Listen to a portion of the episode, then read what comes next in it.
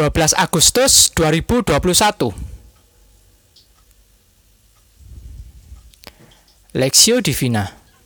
2 Raja-Raja 19 ayat 32 sampai 37 Sebab itu beginilah firman Tuhan mengenai Raja Asyur. Ia tidak akan masuk ke kota ini dan tidak akan menembakkan panah ke sana juga ia tidak akan mendatanginya dengan perisai dan tidak akan menimbun tanah menjadi tembok untuk mengepungnya. Melalui jalan, dari mana ia datang, ia akan pulang. Tapi ke kota ini tidak akan masuk. Demikianlah firman Tuhan. Dan aku memagari kota ini untuk menyelamatkannya oleh karena aku dan oleh karena Daud hambaku. Maka pada malam itu keluarlah malaikat Tuhan, lalu dibunuh, dibunuhnya lah 185 ribu orang di dalam perkemahan Asyur. Keesokan harinya pagi-pagi tampaklah semuanya, semuanya bangkai orang-orang mati belaka.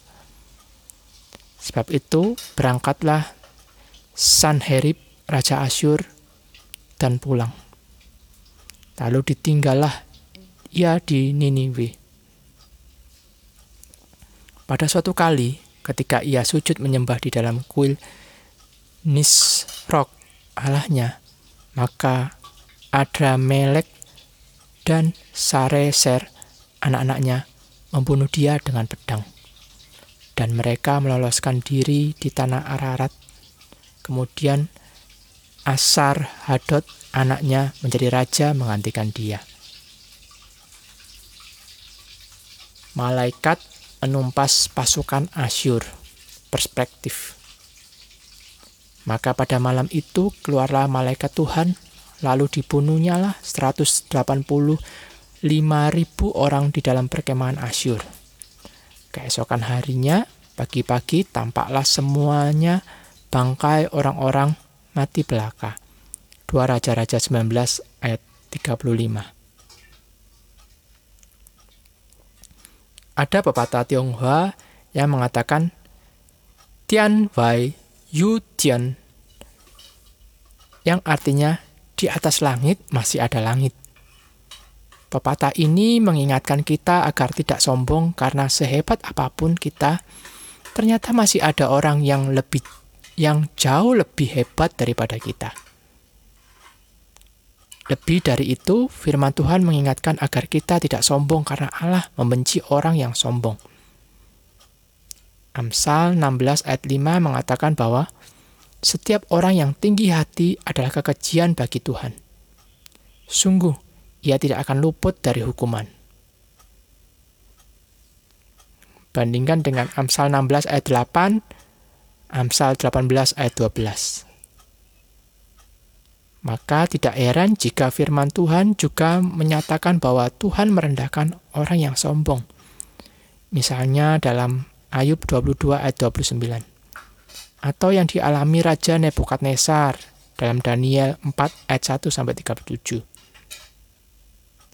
Raja Nebukadnezar yang semula tidak mengenal Allah Israel akhirnya mengakui kebesarannya setelah ia mengalami sendiri bagaimana Allah merendahkan dirinya. Ini juga yang dialami oleh Raja Asyur. Seperti yang dinyatakan melalui firman Tuhan hari ini, Raja Asyur yang sombong itu mengutus juru minum agung untuk menghadap Raja Hizkia dan bangsa Yehuda dengan tujuan menghina dan meruntuhkan iman mereka. Namun lebih dari itu, juru minuman agung ini juga menghujat Allah. 2 Raja-Raja 18 ayat 35. Itulah sebabnya Allah murka dan menghukum Raja Asyur. Allah memerintahkan seorang malaikat membunuh 185 ribu pasukan Asyur yang sedang berkemah untuk menyerang kerajaan Yehuda. Namun Raja Asyur sendiri tidaklah dibunuh oleh malaikat itu supaya dia dapat melihat bagaimana maha kuasanya Yahweh Allah Israel itu. Allah mempermalukan Raja Asyur yang sombong itu dengan pulang begitu saja tanpa bisa melakukan perlawanan apa-apa. Firman Tuhan hari ini mengajarkan kepada kita supaya tidak sombong. Sebaliknya, kita harus bersyukur atas talenta yang Tuhan sudah berikan kepada kita. Studi pribadi, apa kita sadar bahwa talenta yang kita gunakan untuk melayani, untuk melayani asalnya dari Tuhan? sehingga kita juga belajar bersyukur kepada Tuhan.